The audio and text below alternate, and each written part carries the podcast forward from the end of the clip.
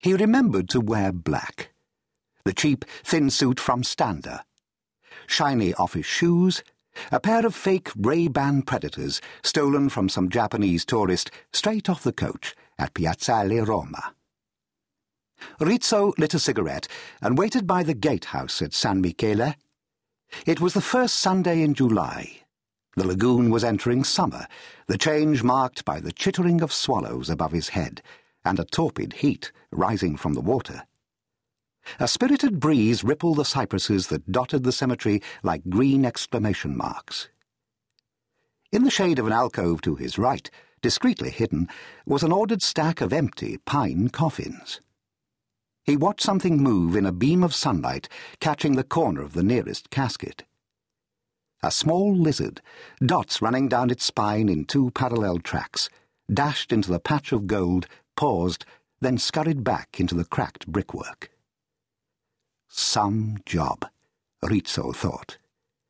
Getting paid for checking up on a corpse. The cemetery supervisor came out of his office and stared at the cigarette until Rizzo stamped it out. The man was short and fat, sweating in his bright white cotton shirt. He looked about forty, with a thick head of greasy hair and a weedy moustache like a comb snapped in half, then stuck above a pair of fleshy lips. You got the papers? Rizzo nodded and tried to offer him half a smile. The supervisor wore a sour look, as if he suspected something was wrong. Rizzo was twenty-five, but could pass for thirty dressed like this. Still, he guessed he looked a little young to be claiming possession of some half-eaten cadaver, as if it were left luggage to be retrieved from a locker at the station. He pulled out the documents the Englishman had given him that morning in the big palatial apartment behind the Guggenheim Gallery. Massiter said they'd work. They cost enough. You're a relative? the supervisor asked, staring at the lines of fine type on the page. Cousin, Rizzo replied. No other family? All gone. Oh. He folded up the papers and stuffed them in his trouser pocket. You could have waited another four weeks, you know. Ten years they get, to the day. Seen plenty of people coming here late. Not seen many turn up early. Commitments. The supervisor made a disagreeable face.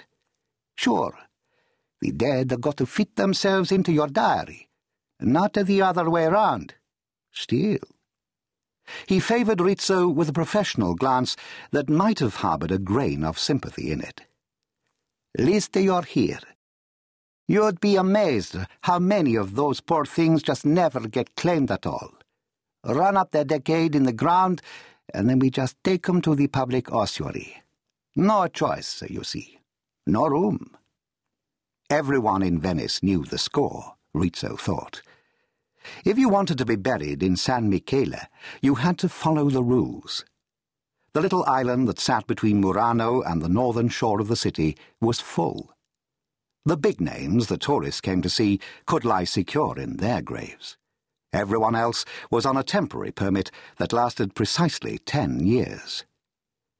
Once the lease on that little plot of ground ran out, it was up to the relatives to take the bones elsewhere, or leave the city to do the job for them.